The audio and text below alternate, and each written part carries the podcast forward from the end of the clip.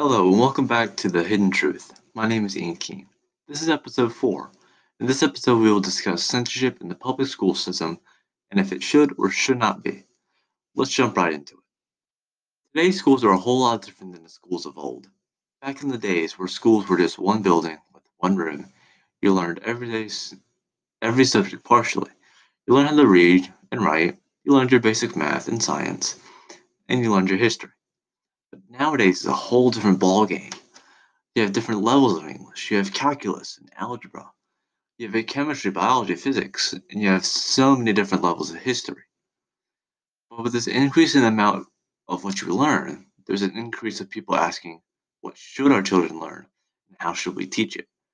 By asking these questions leads in today's episode. Should we censor what our kids learn?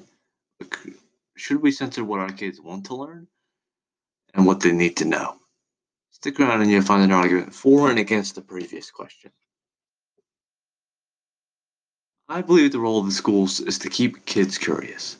Neil deGrasse Tyson once said, quote, What are scientists besides kids who want to learn and discover everything? End quote. And I believe censorship is preventing kids from retaining that curiosity and carrying it through their education. The school board says, quote, teach kids history so that it looks like everyone's getting along in wartime because of stupid decisions, end quote. Then one, kids will look right over it, think everything is a-okay and nothing is wrong. And two, kids won't actually research the topic because it doesn't interest them. I'm going to take an event from history that schools teach it as, quote, it was the world's largest warship at the time and we sunk it, end quote. And tell you what would have happened if that didn't go to plan. And keep in mind, this is, is told in schools as, quote, it was the largest warship of its time and was sunk it, end quote. What if the Bismarck was never sunk? The Bismarck was constructed by Nazi Germany in World War II to compete with the British Navy. The Bismarck was sunk in the waters west of France and north of Spain in May of 1941, surrounded by four British warships. But what if this never happened? Bismarck sunk the greatest ship in the British fleet at the time, HMS Hood, in three shots from 15 miles away. During this time, the Germans were trying to stop American ships from getting to British and cut off the lifeline of Britain. Bismarck didn't get sunk or got back to France, which was its goal when it was sunk. The Germans were succeeding in their battle with the Americans, keeping the British alive. Bismarck. This would increase and eventually they would cut off the British supply line and eventually would lead to, to the fall of the British Isles.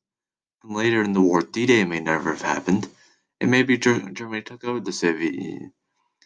This is all because of one event. And in schools is brushed over like it was nothing of importance. This is one side of the argument for schools not being censored.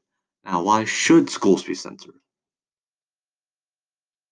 There's also a reason for censoring school topics. In middle school, kids learn about the slave trade between the Americas and Europe and Africa.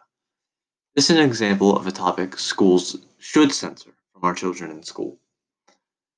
Slavery is very depressing is a very depressing topic, especially when you look at pictures and eyewitness encounters of it.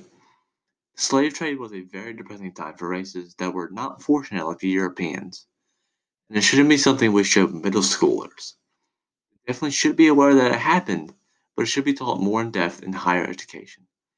Censorship is good and bad in many different ways, and here one example of it in schools. This is where I'm going to end it for now. Come back next week where we will wrap up this, this podcast and a nice bow and end our journey. Thanks for watching. Have a nice day.